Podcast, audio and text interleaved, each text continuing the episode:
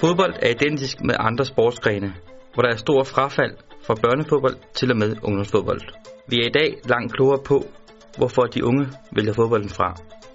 Ungdomslivet er ofte kendetegnet ved, at den unge skifter til overbygningen i folkeskolen på en ny skole eller starter på en ny ungdomsuddannelse. Det er store ændringer i livet, hvor du typisk stifter nye venskaber. Derfor har fritidsaktiviteten stor betydning som en tryghedsramme med de kendte og vante fællesskaber. Smuldrer disse fællesskaber, fravælges fodbolden.